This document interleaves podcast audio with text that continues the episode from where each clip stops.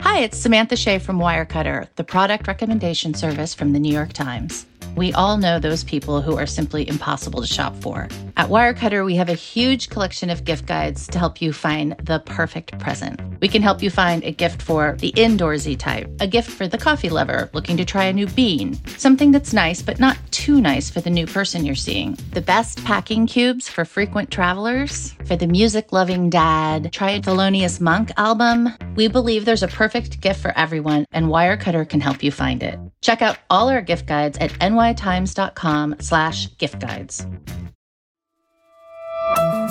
From the New York Times, I'm Michael Barbaro. Here's what you need to know today.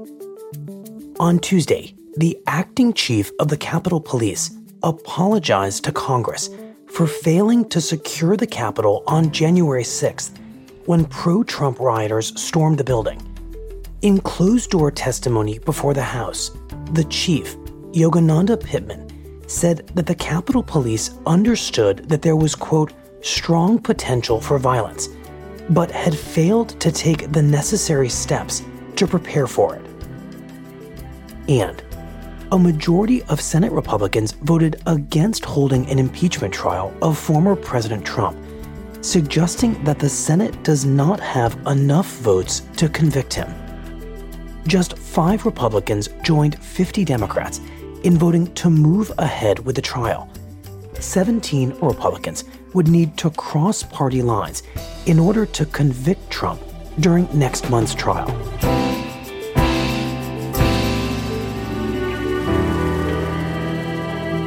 That's it for today. I'm Michael Barbaro. See you tomorrow.